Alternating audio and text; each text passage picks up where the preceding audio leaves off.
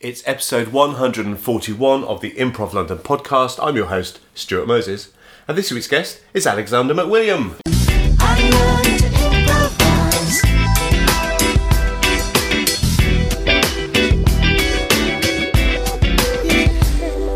Hello. Hello, how are you? I'm good. How are you? very well, I'm very well, very well.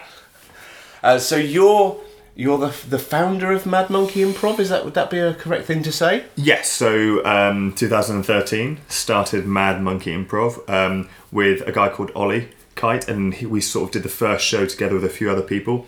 And since then, Ollie's kind of been with me throughout the whole thing. Other people have joined in, and we've added members, and people have gone off and done their own thing. But since then, it's been sort of Ollie's been kind of with me the whole way through. Um, but yeah, it's been it's coming up to six years now. Six years in September. Uh, which will be uh, great fun. Actually, we had a big five-year show in September in Brewdog, uh, and we'll probably do the same thing again uh, in in Brewdog again, which was great. We had I think 120 people up there, Wow. uh, which is uh, a, a lot of people in there, especially when you you cram in like 10 improvisers and just the staff as well. It just there's so many people, which is great because it's such a big buzz. Um, but yeah, six years, uh, which is which is scary but fun. And uh, if you've got an audience in Reading, which is where uh, Mad Monkey Improv are based, they're uh, audience of actual real people who aren't improvisers. Yeah, yeah, I would say what ninety percent of our audience isn't improvisers. Wow. I think you get people from get people from the classes who come in, say they've seen the class on a Wednesday or they've done the class and they go, "Oh, we'd love to see a show," and they come see this show. But yeah, around I'd say 80 90 percent of the audience are non-improvisers or have never got up and performed in their lives. Yeah. they're just people who really love improv and they've either seen it in London or they've seen like Whose Line Is It Anyway, and they just really love that kind of thing. They go, "Oh, we'd love that," and it's a lot different, I think, from like the stand-up comedy where you go, "Oh, I'm going to be picked on." They go, "Oh, it's a night where I can just forget about a really rubbish week I've had, uh, and I can just have a bit of fun and just enjoy kind of watching people be silly, I suppose, which is great fun actually." so if someone came along to a Mad Monkey Improv show, what what would they see? So think of it like whose lines are anyway. So lots of short form games, lots of physicality, lots of energy, and we we've played we ha- we play quite often. It's a game called Mousetraps, which is one of our favourites, where we have a stage just full of mousetraps. We're blindfolded, we're barefoot, and we try and do an improv scene. Wow. Um, it's just a fun way, a bit of Schadenfreude, and a fun way of, of just seeing two grown men or a grown man and a woman in in complete agony with mousetraps just going off all over the place. So that's one of our that's one of our favourite ones. that sounds awful. It it is awful. Um, it has been painful. I mean, what there was one time I got I think a mousetrap on each finger. Um, the little toe's the painful one. Wow. But sometimes it's not too bad, but it does. there have been some uh, painful moments. Wow. What, why? I've got. I I feel. I feel. I've got. To, I've got to press you on this because So this is. why? This is extreme. I feel. So I saw Colin Mochrie and Brad Sherwood did uh, a game of mousetraps. I thought, oh, that'd be funny. That, that could be quite funny. Because they do it on Improvaganza, which was um, sort of a spin off Las Vegas show. And I was like, oh, this is going to be quite funny. And I thought, why don't we do that? And then I sort of investigated how much it would cost to ma- buy a mousetrap. It was like 25p for a mousetrap. So I phoned up some ironmongers. like, Can I have a 100, please? Like, if you got if you got a problem, I was like, no, no, I just need just just need a 100 mousetraps, please. And then I had to make some goggles, like some, but I could just make goggles and just black them out. But what I did was I got goggles and then I put gaffer tape on them, and then I put like, uh, like tennis balls on them just to make them kind of some weird, quirky like goggles. Um, and then we thought that was great. And then we thought, let's up the ante sometimes. We had sort of dangling down from the ceiling. and um, in we had a three year anniversary show at the Wilde Theatre in Bracknell, which is like a 350 seat theatre. And I thought, let's go to the extreme. I won't tell them. Let's. I won't tell the other person playing. Let's go to the extreme. So we had 150 on the floor, and we had 50 that got came down on bars at groin and face height. And there's a video of just like all of it, just like hanging at perfect height, like these 200 mousetraps live, ready to go off uh, in front of an audience of like say 250, 300 people. And um, that was quite uh, that was quite spectacular. I think Yes. it was uh, it was a lot of prep, drilling those holes, putting a piece of string in, and then sort of tying it to the to the to the bars to come down. But that was yeah, that was intense, Yeah. but good fun. Yeah. Well, yes. I suppose. Um, people who perform with Mad Monkey uh, Improv are aware of what they're uh, getting into. so, Yeah, I uh, mean, people have people have vetoed it. They go, "I'm not, I'm not playing that game." that's fine. That's fine. And some people go, "Please let me play that game. Can I please play that game?" usually, the younger people, usually the young people, go, "Oh, I'd love to play that game." I go, "Yeah, fine, let's do it." um, I think we played it with three people once as well. We did five year anniversary show. We played it with three people because one of our improvisers said, "I'll play and I'll make my own mask." Uh, so there's three of us with mousetraps on the floor, and it was just chaotic. Where We used to play on a stage. The only danger part was if we fell off. Oh, yeah. But um, we had people going, "Don't fall off. Just hold a piece of string." um, but that, yes, that's kind of it. It was inspired by sort of the improvaganza and Brad and uh, Colin Mochrie, uh, and just how they did it, which was it was just great fun. And uh, how did the group get started? What was the impetus for that? So uh, I really wanted to set up an improv show. Uh, I love improv. I'd, I'd watched Whose Lines Anyway when I was a kid. I thought I'd love to do this. There's nothing in Reading, and at the time we based in Bracknell. There was nothing there, so I knew the kind of the CEO of um, South Hill Park at the time, and I said, "Can I put on a pilot?" And he went, "Okay, sure. We'll put on one night on a Sunday night. We'll put it on." And I said, "Cool, great." And I got I, I auditioned people actually, um, and I kind of went, "Anyone who wants to do it, come to South Hill Park. I'll hire a hall and we'll just play and we'll see if it works." And we got a few people in, um, and that's where I sort of first actually got introduced to Seamus because someone recommended going, "Oh, this guy's really good at improv. He'll be able to help." So Seamus kind of became a mentor, mentor, mentor, mentor, yeah, mentor. Um, became a mentor, and he still guided me and helped me with that first show, and since actually has guided me, which is great. And I sort of got people who were keen to be improvised or keen to play. So that Ollie started, and a guy called Simon, who is an excellent freestyle rapper All right. um, randomly. He used to do like rap battles when he was younger. So he was great and he was really funny. And we sort of did the first show and it went really well. And people were like, oh, this is great. And it was something that wasn't in Bracknell, wasn't really in Berkshire. And went, this is something that could happen regularly. And then so the guy, I asked the CEO, I said, how was it? And he goes, yeah, it was great. Okay, do you want a regular kind of night? wow. And we said yes. We sort of tried like a couple of months, sort of every sort of I think every last Sunday of the month. And they went, yeah, it's really good. Just keep going. And then we got then we started going there for like every month. Uh, I think we did South Hill Park for I think two and a half, three years before yeah. And then I moved to Reading, and then actually made more sense to kind of not go to Bracknell because it's so far away. And actually, with Bracknell, it was a lovely venue in sort of the cellar bar, so it had a bar. It was nice, but actually, you had to drive there. Right, If you yeah, couldn't, yeah. if you if you if you couldn't drive, you it was harder to get there. Yeah. But on the plus side, some of the audience who saw us in Bracknell are now seeing us in Reading. Oh wow. Like we had a show uh, a couple of weeks ago, and we had people who've been there since what 2014. They come maybe not every month, Yeah, every yeah. so often, but they're like, "Oh, we love it. Yeah, it's great," and they keep spreading the word, and they're lovely. I mean, they even brought us Easter eggs. They're like, "Here's a little Easter egg," and I went, "Oh, this is amazing. I love a good Easter egg," um, which is lovely. And I think that's it's sort of spurned like loads of other like loads of loads of people watching spurned. I don't even know if that's a word. Um, but it's kind of people have more people have watched it. It's spread the word which is really nice. Um, and we like one uh, one of our improvisers Sam she came to watch like the third show uh, which actually was just me and Ollie because people had dropped out and it was the first time we did a, a two-man short form show not planned Yeah, yeah, but yeah. they're going oh we were supposed to have like four or five of us and everyone dropped out because of illness or anything and then from that we kind of got Sam and then that's kind of been like quite a core group which is nice. But yeah it's been yeah it's it's it's it's, it's been fun. It's been it's been interesting. It's been adventurous. Gone all over really but it's been fun.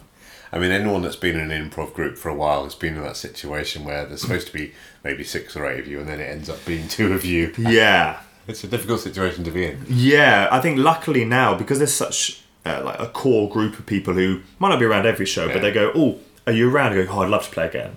Or even meeting other teams, go, "Do you want to guest? Do you want to come in? Do you want to come and play?" Like I've played with other people. They go, "Oh, come and down and play with us," which is great. It sort of builds those connections and builds sort of Reading back into London and all of those kind of things, which is really really nice because it's, it's not actually that far away Yeah, yeah, yeah. as opposed to what I think in some people's heads, which even in when I when I was younger, I was like, oh, London's miles away. Yeah, no, yeah. it's twenty five minutes. Yeah, yeah, yeah. Um, which is which is nice. So is so there's a there's a core group of people, or is it you drawing from a wider range? So I would say there's a core group of say three that I'll always go first. They're, they're always primary. Then I'll never go. Oh, you can't. No, we, we need someone else. But actually, from that, there's been a, a sort of a secondary core that kind of go, um, oh, do you want to play? And you start just playing regularly. Like there's a few people from the What's the Game class in Reading on a Wednesday, and they just start playing regularly with us because we've sort of built up that reputation and that kind of relationship. And we go, actually, yeah, why don't you play? I'd love to have you.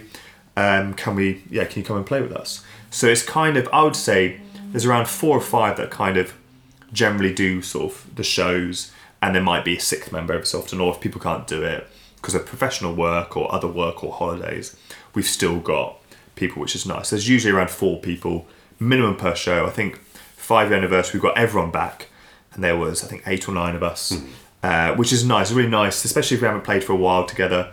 Just getting everyone back into the same room and going, oh yeah, it's really nice, yeah. I haven't played with you in ages, or we haven't done this in ages, or Yeah, it's been yeah. like a year since we played that game together which is really like really lovely. Uh, so and they're all really lovely as well. I think that's really important. We all get on and we all have a laugh and we all kind of uh, play around, sort of play around with each other and be a bit mean to each but in a fun, loving, caring way, uh, which is always fun. So there aren't there aren't sort of regular rehearsals or anything. There's So there, there was originally. So when we first set it up, there was, and we were like, okay, we'll meet every. Things like every Wednesday night we'll meet and we'll kind of play around. And then just due to professional commitments, it just got so hard to kind of find a time, which I think everyone else probably does. They go, when can we find a time? Oh, you're not free, but you're not free, but I'm free then, but you're not free. So how do you do it? Luckily, the Wednesday class has kind of been a time where we can at least play and meet and try things out. And then every so often, because we're quite good friends still, we can still play and we, we get on quite well. Like Ollie, yeah, I've known Ollie since I was, what, 12? So 12, 13, so we used to do Amdram together. So we've got a long, a long Ah, relationship. yeah, yeah, yeah. So we've kind of know how each other work, which is, I think, really great. Um, but yeah, I think it's, yeah, it's kind of, it's, it's, it's, it's interesting, it's fun, it's quirky. So you've mentioned uh, Seamus Allen's "What's the Game?" Yeah. uh, drop in for people that haven't been. Can you explain about that? Yeah. So on a Wednesday night, there um, Seamus Allen runs a drop-in improv class, eight till ten. And if Seamus isn't around, I'll, I'll sometimes take it. Um, and it's for anyone who wants to do a bit of improv. You don't have to have you don't have to have any experience. You can have loads of experience, and I think anyone can take something out of it because the more experienced players can play with the less experienced players and coach them and help them. Actually, trying to perform, say, with a less experienced person is still quite challenging. So actually, that pushes you as a performer and it sort of improves your coaching ability and you go oh i can work with that. And also you know if you're if you are sort of less experienced you've got someone who can be more experienced and they'll help you out. So it's 8 till 10 upstairs in brewdog with lovely lovely space recently re- refurbished. Um, eight pounds for sort of two hours which i think is a bargain.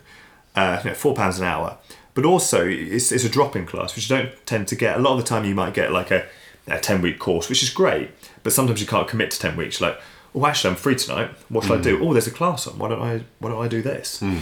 Uh, which i think is is great and it means you can sort of come and go and there's no commitment. But if you want to commit you can still mm. come every week which is i think is great. It's fun. It's a really nice class and everyone again from all walks of life you get people from it you get people from like performers as well because there's obviously a performing arts college here um, and a bit of everything. And, and teams have formed like loads of teams like um, you had Dave on from the Free Radicals. Um, you've got another one called Ninja Ducks. It's like a comedy and sort of improv one. And there's just loads of teams have formed which is lovely. So yeah, I find this sort of pattern is quite common. So I'm thinking about Box of Frogs in Birmingham.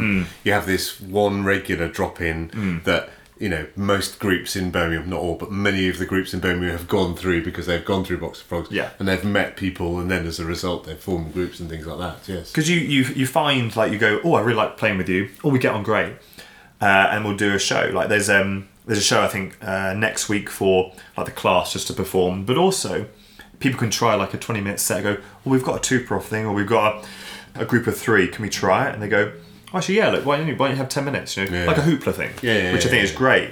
It's, it's like kind of open mic comedy for a new improv troupe. You go actually does it work? Okay that format does work. Uh, okay let's keep going. Let's try and let's develop it which which I think is really lovely.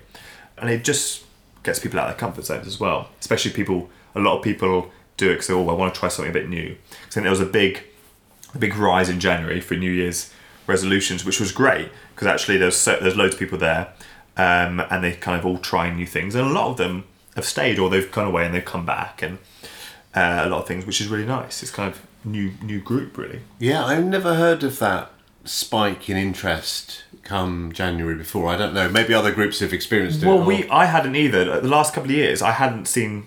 There'd never maybe like one or two people, but there's Yeah. never been like a huge spike. So unless something was going on with marketing, um, I don't know. But there's yeah, I've not usually felt like oh oh there's like another twenty people because I think it was the first week back, or it must have been second week back. There was like 30, 35 people there. Wow. And usually, I think before Christmas there was what fifteen, maybe Yeah, ten. yeah, yeah. And you go, where, where, where? Where did it all come from? But thank you for coming. Yeah, I mean it's great, it's lovely. And you mentioned Ninja Ninja Duck Yeah. Comedy? So there's a um, there's a new one that's been about. I think it's around. I want, I want to say a year. I want to say say it confidently and then it'll be. they have been here a year. Ah, good. Um, but they've been they do a mixture of stand up and improv. So the first act or two acts are stand up, where there's lots of new mi- new open mics or people doing five or ten minute sets. Quite a few people from the improv class have gone. I want to try it. I mean, I tried it. yeah, tell me about that. I, I was like, oh, can you do some stand up? I was like, okay. I'm doing. A, I was doing a thirty before thirty. I was like, give. I asked John, who runs one of the people who run Ninja Duck, can you give me something to do? And he says, all right, do stand up set. And I went, okay, right. So I was frantically trying to find what would I do about. And I did it about basically my my childhood and my nan. I was like two strong strong yeah, yeah. contenders. But it was it was a completely different experience because improvising, fine, and like learning lines, fine, but actually sort of scripting uh, like a stand-up set going is this going to work it's quite it's really hard to do i mean hats off to all of them it's it's it's something that was enjoyable but i prefer i think i prefer the improvising or prefer the silent comedy. But they yeah they do they do that sort of regularly and they always ra- and they've been raising money for charity as well each time. Uh, and then they do improv in the sort of second or, or third act um, which is just again it's a nice bit of fun. It introduces people to improv. Yeah. um, and yeah, it's just a lovely kind of another venue and another night that's kind of adding a bit of comedy in Reading, which is before was kind of there wasn't much. There's you know, there's a bit stand up night every so often, but now there's kind of at least twice a month there's an improv show of some kind, uh, and there's stand up shows at least probably once, twice, maybe three times a month.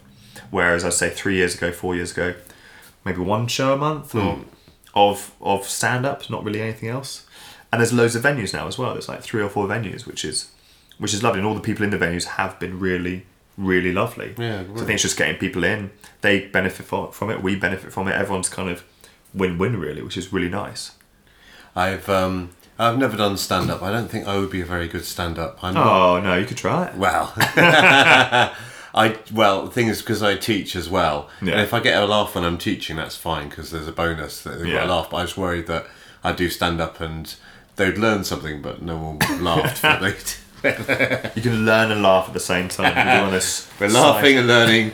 Exactly. we're learning, as Richard Herring says.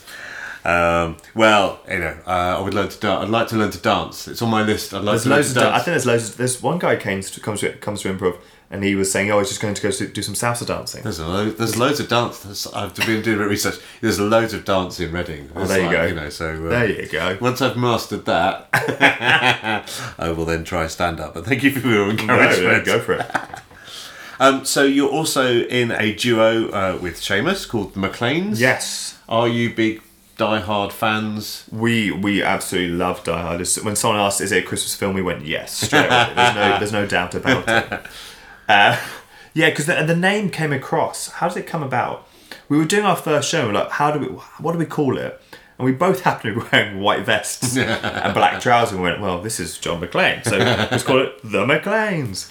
Um, so there's, there's both of us performing. Then we have John, who's who's brilliant. Uh, the Ninja Duck, Ninja Duck John. Ninja Duck John is his name. Um, and he does he's our essentially our tech um, tech improviser and he's brilliant so he'll the format is we'll do we'll do some short form in the first half and then the second half will be an indie film inspired by uh, song suggestions like soundtracks that you'd have on this indie film by the audience and John's kind of the master and he'll play a song and that'll inspire a scene change or inspire an entire scene um, and then halfway through the f- um, the show we'll say, right, what haven't we done yet? We want, oh, we want a car chase. Okay. Or we want uh, a kiss in the rain.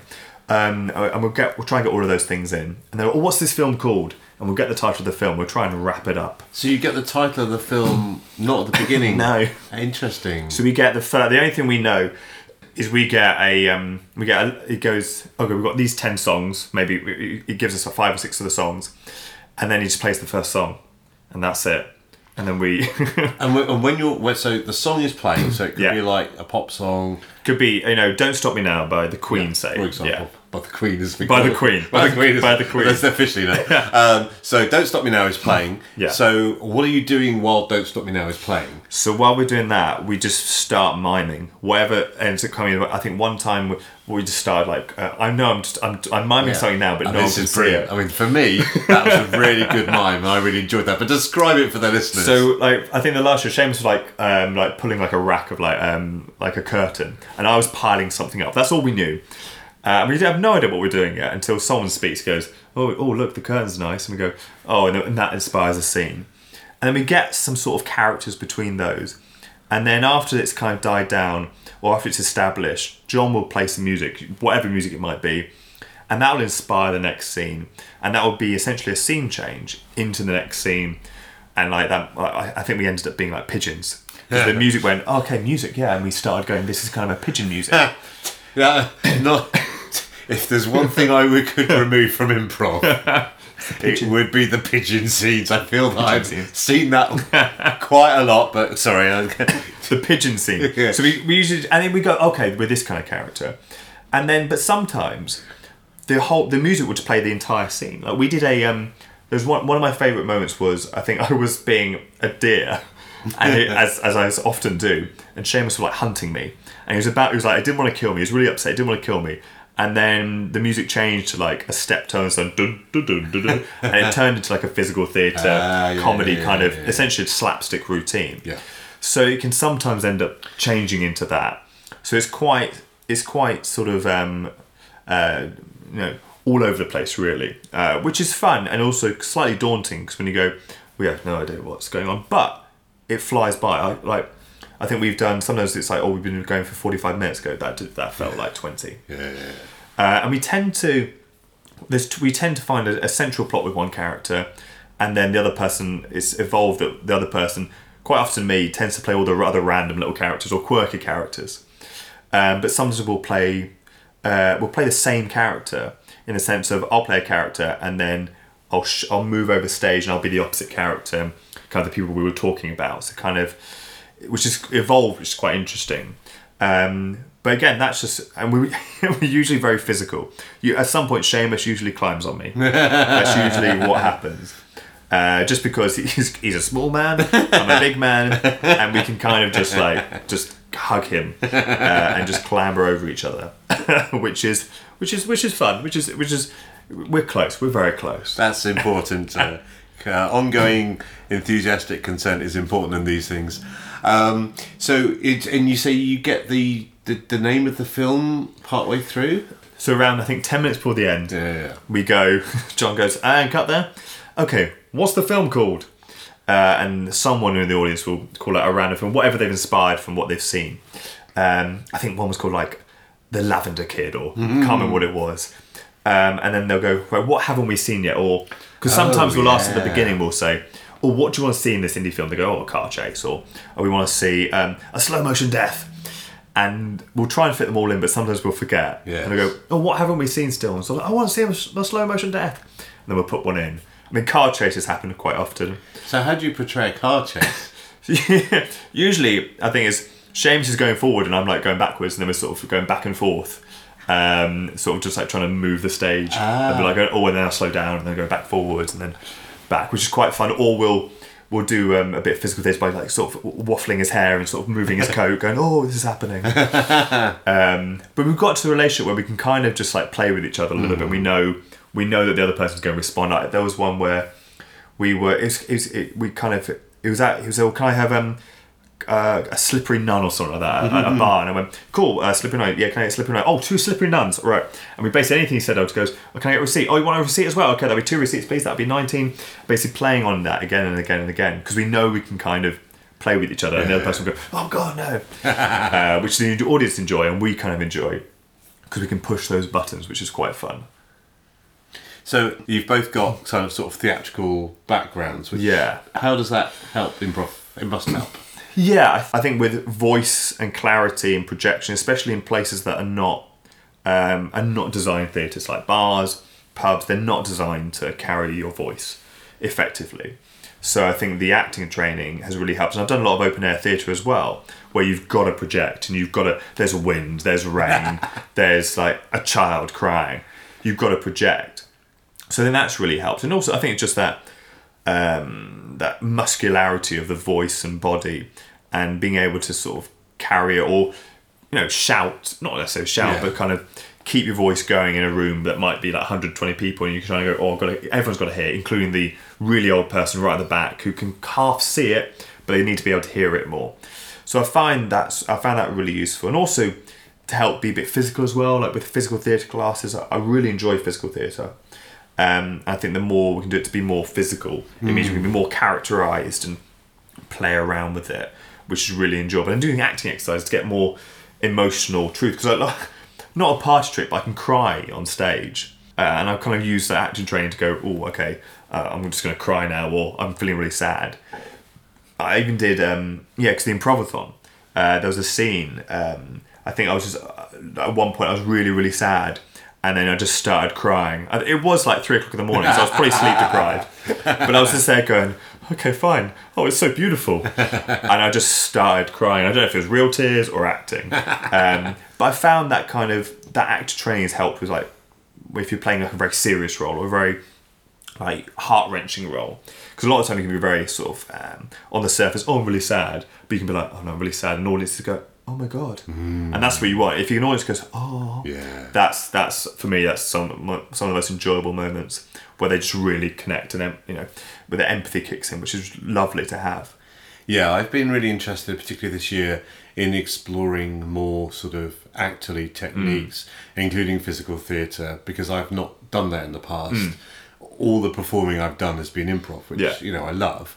Um, but I'm just aware that oh, there are all these other things Yeah. that are going on that I can go and explore, and then I can bring back to my improv.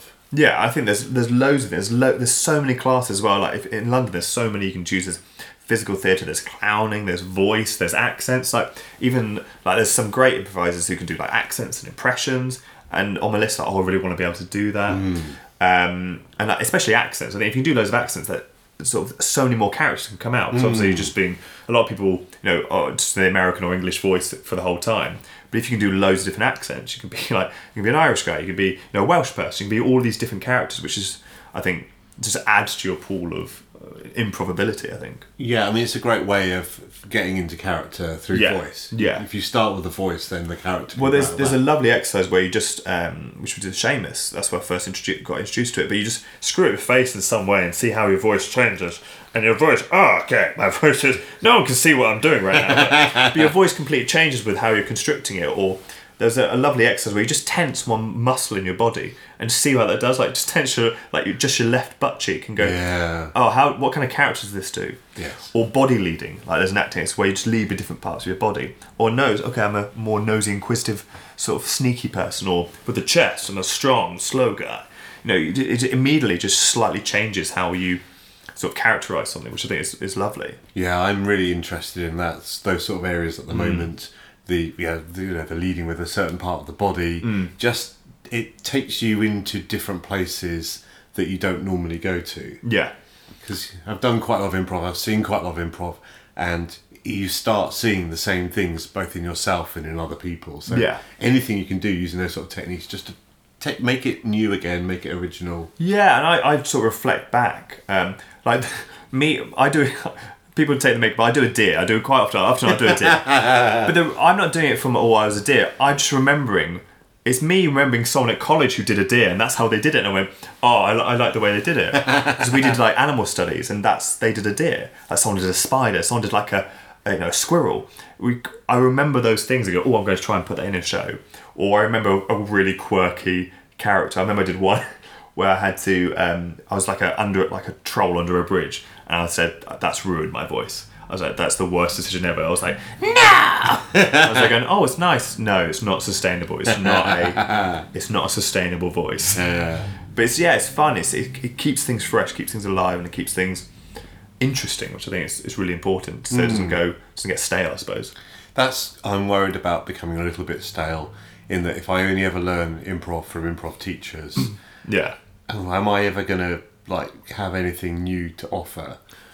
I think I think each teacher will have their own style and their own kind of thing. I think there's great things to learn, but actually, learning like I want to do a clowning class, learning all that kind of stuff, which then can be brought into that. Yeah. Because also the improv is just the the element of improv is just you know it's spontaneous. That's the only part of it. But actually, you can learn all these other t- like characterization. Okay, if I want to be a character, I can do this, and or if I want to be or you know physicality or accents or anything, you can learn from all these other people, and even just people watching. Yeah. It's just going, oh, there's that guy. Oh, that guy sort of like hops along a lot, or that guy kind of like has a little bit of a, like a limp.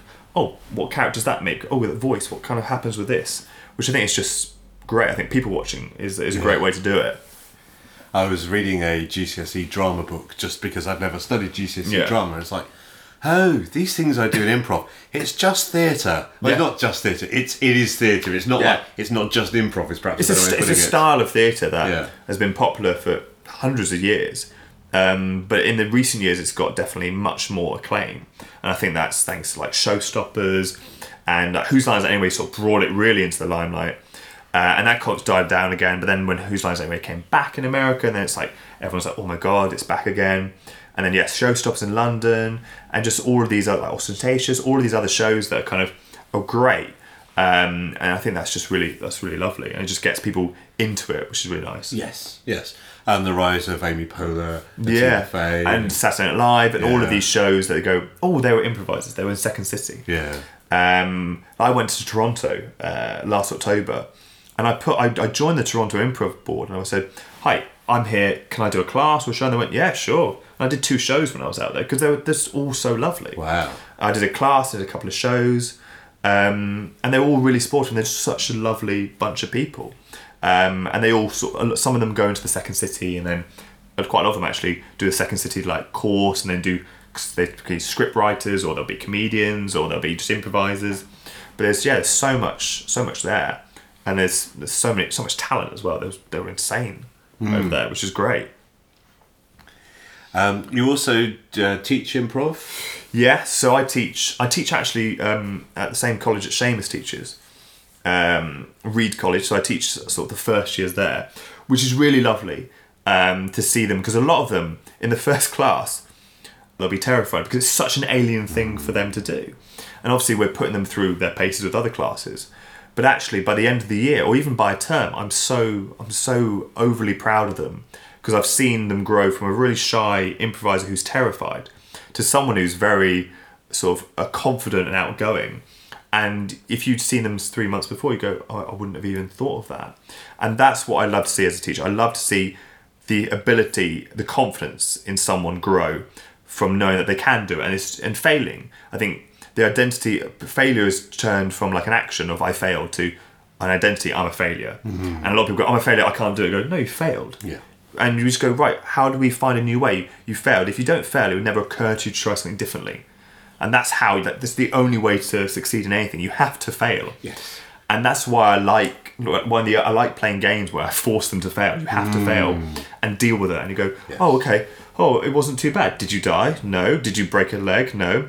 Uh, is your ego bruised? Potentially. But that's fine. Did anyone chuck you out the improv scene? no, exactly. But the only way for me to teach you is to, for you to fail and go, oh, this is what we need to fix. It's hmm. like a, essentially it's like a an improv checkup. I watch you. I go, cool. What do we need to improve? Let's improve that. If you were amazing, why are you even at the class? I mean, that's the point. I mean, and it's really hard to do because it's it's the ego thing of it's there's a fixed mindset and a growth mindset. The fixed mindset of if if I fail, I'm always going to be a failure and talent is talent you can't improve it whereas with a growth mindset you can improve anything you can improve any skill with dedicated hard work and practice and i think that's really important to instill and i try and instill that. Because a lot of people go oh i'm rubbish.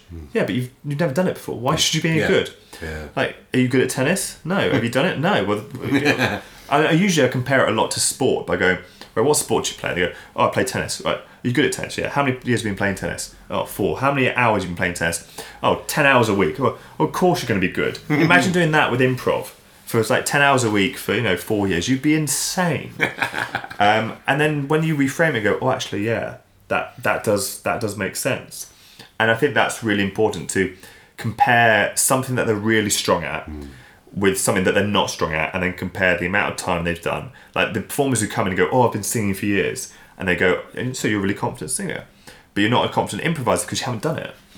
But then actually, when their confidence grows, they're not afraid of failing, not afraid of you know, being you know, being wrong, say, because they'll find new things. They're just opening their eyes. to Go, oh, I could have done that. Yeah. Which is magical. I love it. And like teaching when Seamus is sort of away, and I'll cover him in a Wednesday class. It's really nice to sort of teach those those kind of skills again to sort of adults um, as well. And it's just really it's really nice seeing that kind of potential and having fun. Yeah. And that's the really really important. I think if you can't have fun when you're learning, there's no there's no point.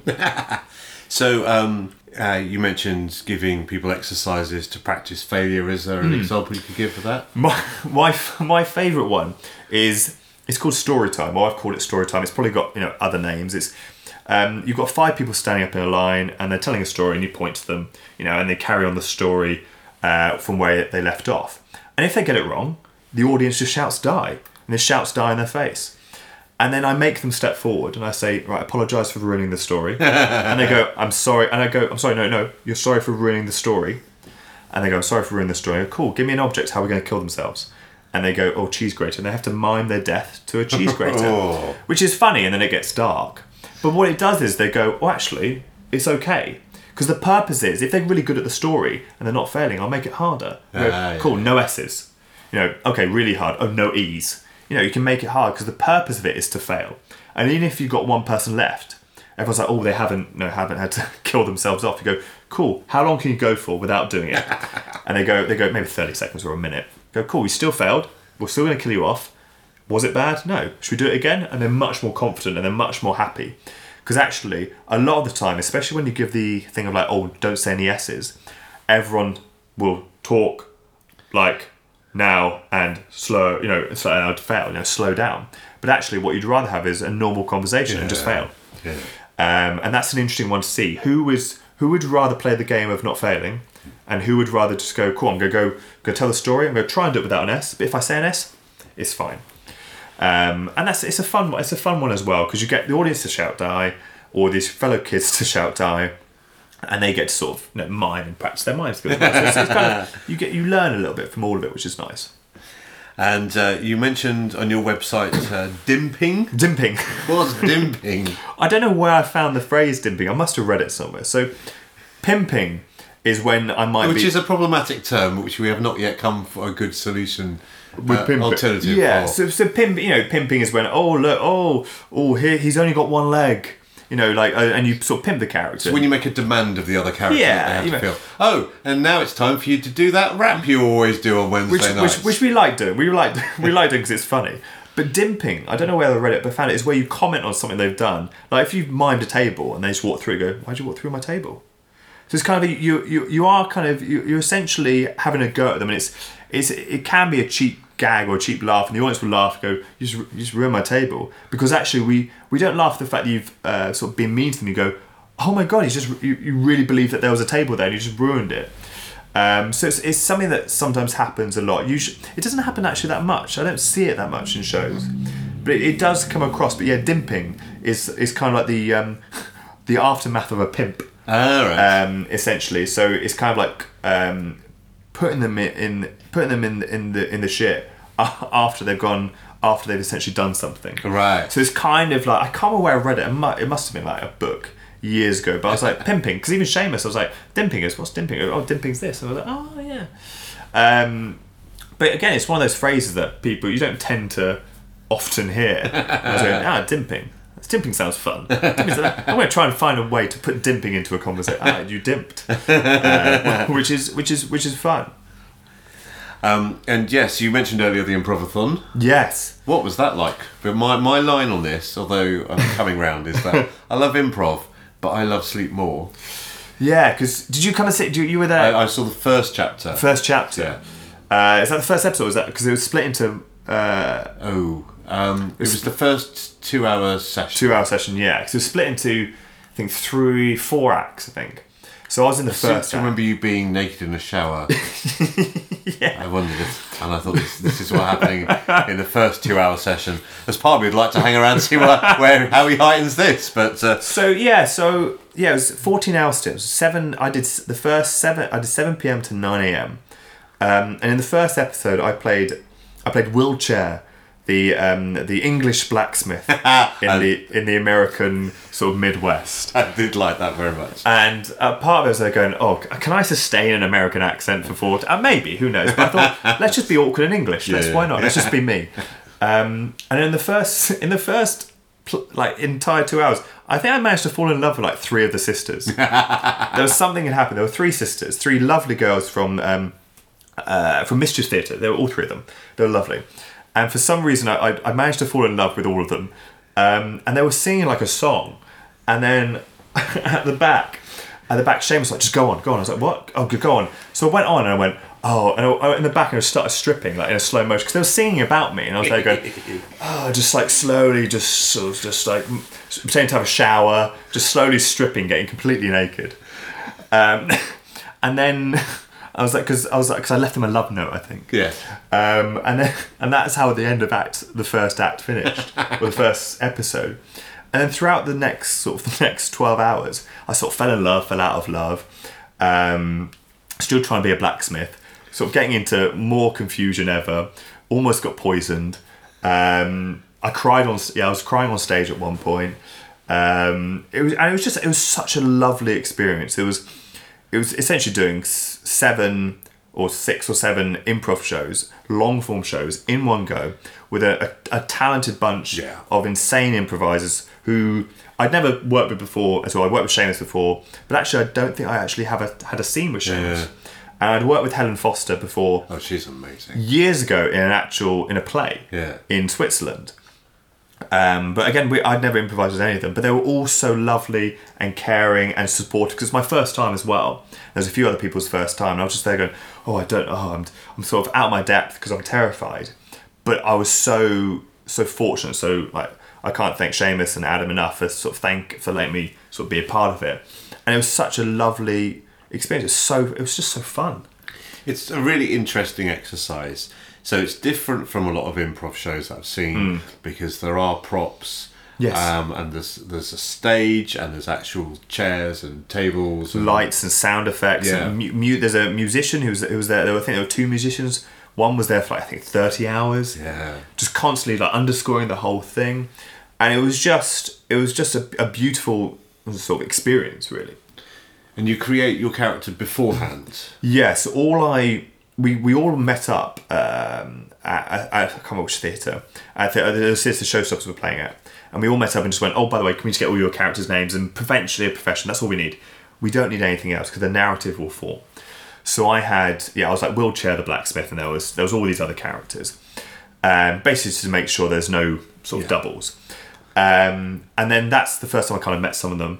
And then the next time we met, were we did our hot thirties, going who we are, maybe what we're maybe looking for. I think my first one was, "Hello, I'm Will. I'm English, um, and I'm I'm looking for love, really." And that was it. And then from that, Adam will kind of sort of plot around and go, right, I think we should have what should happen. And naturally, it just kind of went that I you naturally people pair off and go into threes and things. Um, but it was it was really it was really lovely. Just kind of how I mean his Adam's insane. He's brilliant. It just his his mind of sort of getting plot narrative, and also his direction of during this scene this happens, um, which was just lovely. I mean, I think it was that was it. It was it was the scene where I cried. It was as Adam and I had a scene together. and We were just like chatting. Oh, Adam goes to the blacksmith because everyone goes to the blacksmith to get the horses fixed. Um, and then we sort of having a chat, and his his three three daughters come in, and then they just have a scene, and they're just having a scene. And I'm at the back, just like tearing up, crying, going, "This is magical, this is amazing." But they were just they were all lovely. I mean, they were, and they're so sharp as well. And when you're tired, it's around like 12 hours in. You've had you know you've been up pretty much probably 24 hours, and you're there going, I don't even know what I'm saying. Like, I, something is something is. I mean, I even I I mean I corpsed a few times. I think I picked up a horse because I was picking up a horse because like, I was like, my God, you're strong. I was like. Yeah, I am. I'm a blacksmith, but you just, it's just like it's those small things that they're just so sharp and so quick, and it's great fun that you have like those fun scenes of like everyone says one line, you know, and just like four people get on stage, something happens, and it's just like it's just so it was just such an enjoyable experience. I'd love I'd love to do it again. Yes, definitely. Um, but there's a there's a sort of um, is it acting sort of technique of I can't remember who it was, um, s- you know, the idea of getting actors tired as a way of breaking down. Yeah, and yeah Shane was saying that at a certain point, um, and I think Adam as well was saying at a certain point when you get past it, your the ego goes and you just do you're in pure Yeah. form, which would be interesting to sort of see. Like I would like to experience. I mean, after I was at what 24 hours I was awake for in total, I was feeling tired. So I can't imagine what 50 hours plus the time when Seamus was up for you know for 60, 70, you know, 60, 65 hours. I don't know what it would be like, and I know it would get to. I said it gets to a dark place where, Yeah, you, yeah. where you hate everything. Yes. Um, but it's yeah, it's really it was it was a really interesting experience to be up for that long as well. This is the longest I've ever been up. And you do go, oh, I'm such a terrible improviser. I'm so terrible. but everyone's going, no, you're fine. It's all good. It's all Yeah, good. yeah, yeah. Because you have a, a warped perception of your talent. You go, I haven't been called for ages. Oh my god, he hates me. He hates me. But no, it's just because your time perception is all over the place. You're like, I want to go. I want to go. But then you go. Then you have some amazing sort of scenes or some amazing. Even one thing happened by accident. There was a bit where um, one of the characters came in and someone accidentally dropped like a, a tankard. And there's accidentally and then we all just went and all dropped them. And from then on every time i think that character ca- anyone someone came in the bar that always happened. Just one went and all down. And that just happened from the complicity of just someone starting something and everything happening. It wasn't like oh when they come in we're all going to stop and look. We did that but then actually someone accidentally dropped it and then it sort of um, sort of rolled into that which is which was lovely um, yeah, it's just funny how those things kind of just like come out of nothing. You don't plan. It's that, that's the that's my favorite where you don't plan it.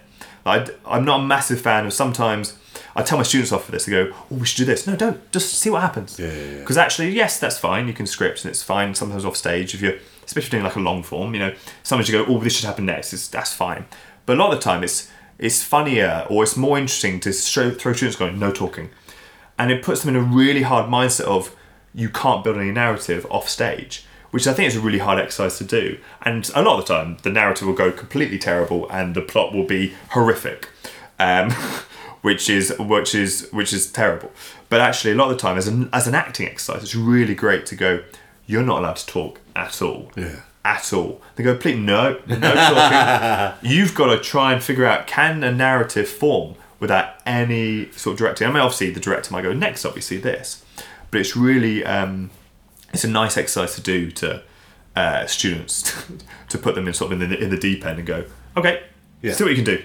Because even if you've got chance to make plans off stage, Hmm. you know they, they, they disappear as soon as you start getting on stage because other things happen. Yeah, a lot of the time. What a lot sometimes you and it happens uh, with inexperienced improvisers. It happens a lot because they want a lot of people go. I want to take the dominating role and I, want to drive it. But actually, what happens if the other person might not want to go that way or they won't accept it? It's like I don't like debriefing after a show at all because sometimes you might go, "Oh, you should have done that," and you go, "Well, no, I shouldn't have done that. It just happened." Um, which I think is a quite a um, not a bad place to be, but I think I think keep the debriefs like another week. Go, oh, this is what happened. Yeah. Or um, Jules Munns of the nursery um, suggested um, noticing. Yes. Just what did you notice? Hmm. Don't make value judgments. Don't try and control what the other person Hmm. did, and, and uh, by by commenting on what you liked or disliked, you can be trying to, you know, shape them for future ones. But Yes. it's just noticing things and seeing, you know. Yeah. I think that's an interesting way of doing it. Because also, um, there's an interesting thing of people. Oh, someone. Oh, you didn't listen to me, or you didn't communicate it effectively. But a lot of the time, we might go, oh, you, oh, you should have. You, oh, I offered this, we didn't give it. Go, or but actually, you might have offered it, but I was focused on something else, so hmm. I can't. You know, which is quite interesting. So I like to with a debrief. If you've got a debrief with, like, say, a director or a teacher, great. They go, by the way, this is what happened Yes. because they're taking that role. But actually, with you go, oh, did you listen to this offer? Was this offer here? Go, well, actually, maybe I didn't. But actually, because I didn't, this happened. So it's because it's such an unpredictable Yeah. event. Anything could have happened. I could have listened to your offer and it could have gone all over the place.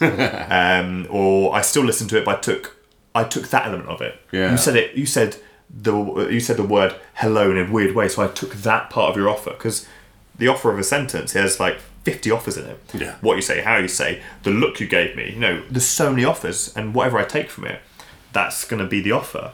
Uh, but it might not have been the offer you were originally Yeah. planning. But then reflecting back on real life, that could be exactly what happens. Like I go, "How are you?" And you go, "Oh no, I didn't mean that." And you just play it for real. Play play the situation of, "Oh, I didn't mean that." "Oh, no, no, I didn't." Because a lot of the time, if we stop improvising, we just sort of start reacting in real life. Like especially Seamus and I, we'll go, "Uh, "What do you mean by that word?" Yes. No, no, no, no. So I have no idea what you mean. And actually, you have a moment, like you have a few minutes of actually trying to deconstruct what does that mean, um, which is fun. Or we just go on to philosophical debate, really going, "Oh, so does that make you feel happy?" Well, I, I don't know. Am I happy? Which is, I think, really, really fun to do because you just you forget about playing. You're back in the moment, which is lovely. Yes, and if you haven't heard something, or if you haven't understood something, clarifying that because the chances are if you haven't picked it up, the audience haven't either. and Mm. Yeah. It's like, you know, you can do that without breaking character and just. But know, also, there's just such a fun. Even what there was something fun that happened. I think I just said a word like wrong. I pronounced it. I went sure or like that wrong. And then from there, you've got a game. You've got Yeah. every word now is pronounced wrong. but it's the fact that those mistakes can can then lead on to funny things like what. So what? What? No, what? I can't. I, oh, and then we figure out because even this first line of you can't hear it, you then go what what what, and you go oh I'm oh we're now in a really loud place. Yes. Because actually, that mistake ends. Well, there's no mistakes as such, but that mistake, or what you think is a mistake, ends up being a complete, you know, new uh, avenue that the place going to go in, which is which is exciting. Yeah, sounds great. So, if there was one book you feel that the listeners of the Improv London podcast should read, it can be improv related, or it can be acting related, or, or not at all. Oh, Um, I don't know if that makes it harder by having fewer parameters. um, if there was one book that you think everyone should read, um, what what would that be? uh, I'm reading it at the moment, and um, it would be Carol Dweck Mindsets, uh, and it's all about fixed mindsets and growth mindsets, and the fact that there's a majority of people with fixed mindset that think ability is fixed or talent is fixed, you can't improve it. Um, and it's not just in talent; it could be in like relationships. Like for example, oh, um, oh, I'm I, I got rejected. I'm always going to be rejected, or whatever you think is a fixed concept. But actually, if you reframe it with a growth mindset of yes, that's what it is now, but actually with hard work or with change or whatever I can do, I can change it.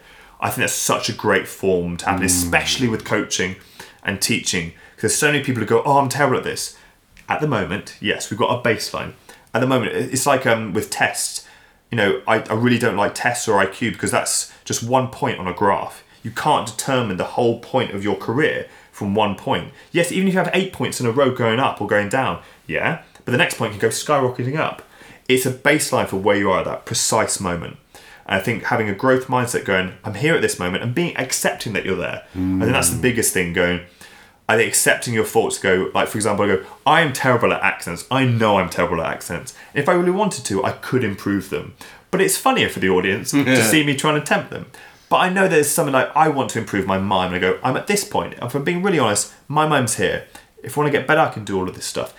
But a lot of the time, I'll go, oh no, I'm quite good at mime, or I'm quite good at this, or no, or, my, or I'm, I'm, I'm this. But actually, if you're really honest and go, this is where I am, I can have a proper route going forwards and upwards. And I've, I really, I'm really enjoying that book on fixed mindsets and growth mindset. And it uses examples in like schools and teaching, coaching, and businesses and personal lives about how the potential for growth is always there. And that would be a book that I would, I would highly recommend um, for for reading. I think. Yeah, For I- reading, of course, for reading. or listening to Or it's the 21st you probably could get an audiobook Yeah. it. I'm sure you could get an audiobook of it. Um, I'm very much a believer of that. Um, I like to think that yeah, any I can get better at any skill Hmm. if I practice it and I, if I if I if I if I put the work in. and there will be there will be a period of uh, hating yourself and you hate it because there's there's a period where it will get worse before it gets better Yeah. and it's the frustration zone but actually if you can if you can get past that then you will be able to do it it just takes a bit of time a bit of grit a bit of resilience but eventually it will come past it. Because again it's the same thing because in the moment in your psychology in your head you go oh it's harder now. Oh it's always going to be hard. Like if you're trying to relearn um, relearn how to type so like touch type you go oh i'm used to looking at the script looking at the keyboard but i now go to do this. Oh it's going to be slower. And you go oh it's always going to be like this. No it'll be like this for temporary and it might be for a while but then eventually it'll be even faster. And i think that's really that's a really hard thing. Yeah. mentally because you go oh it's going to be here forever. Because we all do it i do it, everyone does it i think if something's not going right you go it's going to be like this forever Yeah. i'm going to be you know i'm out of a job it's always going to be like this no Yes. well you're out of a job at the moment what do i need to do like, there's a great way instead of going uh, like the smart question of oh i want to get oh i can't afford it No, what has to happen for me to afford it? Because actually, reframing that question from, oh, I can't afford it, or oh, I wish I could have it, to what has to happen? You go, that's a smart question. Well, I have to earn this much. Oh, I can't do that. What has to happen for me to earn this? I need to do this. And then it gets much more specific, which I think is really important. But we tend to just go, oh, I can't do it. Yeah, yeah, yeah. No, what has to happen? And if you physically can do it, because I think there's so many classes, there's so many things like anything you want. Yes, it costs money, but they go, okay, I can't afford it. So what has to happen? What can I do? Exchange of services. I've done that. I've like, I've coached people and they've done something for me. I've gone, Yeah. look, let's just even it. You need some coaching and say audition technique. I need some like stuff done. So just why don't we just exchange? You're good at this. Why don't, you, why don't we exchange? Um, I think that's a great way to do it. Yeah, definitely. Like, I know people who uh, like some people like sports massages, but they also want like pres- they want maybe like a bit of speech help. They go, well, actually, you give me a sports massage, I'll give you a coaching session. It kind of Yeah. it evens out because you're I'm getting a sports massage, which is much needed. You need a coaching session, which is much needed. Everyone wins, Yeah, definitely. uh, which I think is, is really I think it's a really way to go. I think. Yeah, no, definitely a powerful, powerful technique. So fantastic. Oh, the other thing is remembering, and you've sort of hinted at this earlier, is remembering that some people are just further down the road. So Yes. you look at these groups and they're doing amazing things, and yes, they are very talented, but they've also been doing it for 10 years. If you do something for 10 years, you're going to get better at it. Yeah, it's like a lot of people will think like um, the, the Michael Jordan was amazing or he's brilliant, but actually, like he got kicked off or he wouldn't even get on his basketball team. And his mum, I think his mum said, "Yeah, you just got to be better. You've got to get better. You've got to hard graft and hard work. Hard work beats talent when talent fails to work hard." You've got to work hard, smart, and consistently. And actually, those groups, you know, Austentatious showstoppers, Maydays, they've been going for Yeah. you know, 10 years or whatever. The fact that they're at their standard because they've worked for so long. Like with anything, if you work for so long, you'll become good. But actually, it becomes so daunting that you go, oh, it's so out of reach. Mm. But actually, put the bar low. Break it down. How do I get that good? Right, okay, what do I need to improve? Oh, we need to be better at teamwork. Okay, well, let's let's do loads of team stuff. Or actually, what particular? Oh, our listening's better. So you break it down to the smallest bite-sized kind of chunk. You go, how do I improve this? Um, which is kind of the way the way forward, I think. Fantastic. If someone were to step on stage with you, Yeah. what could they do to delight you? Oh, what can they do to delight me? I love a really, I love a good mime. Yeah. I love a good mime.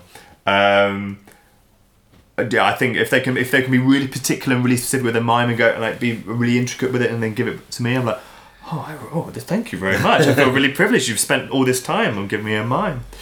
Um, I really, yeah, I really love my. my so uh, again, a friend, John. Uh, I think he's a fantastic mimer. Um, I had so I, I I'm, I'm very envious of his miming ability. Um, so I, I always enjoy watching him in the background, just miming, doing his own little thing. um, I, I really, I really enjoy it. Um, so yeah, if you can do a really good mime, that is something that I really, I'll just like start watching and going, I like this. keep going, keep going. Um, it's just, I, yeah, so fun. Fantastic, fantastic. And you may have hinted at this already, but what's your signature move? what's the thing you do that saves the day, brings down the house, everyone's going, classic McWilliam? Uh, there's there's there's a character called there's a well there's a character called Colin who comes out who's who's very pathetic. He's like, oh, okay, right. He's I'm a, I'm a confidence coach. For whatever reason, he's turned into Northern as well. But he's kind of the character. If I'm if I'm if I'm like oh, I don't know what to do, Colin will come out, um, and he's kind of like character. Or I've started attempting to do like like like Snape impressions, you know, all of those kind of things. Just but Colin is the is the go to one I think of if something is going wrong or we don't know what to do or we're like the show's kind of like oh what's happening. Colin will come out in the most inappropriate scene probably and like try and okay right so let's let's get them um, which is just yeah it's just he's, he's a fun one he's a fun one to come out he's probably one of my yeah go-to characters in need Fantastic.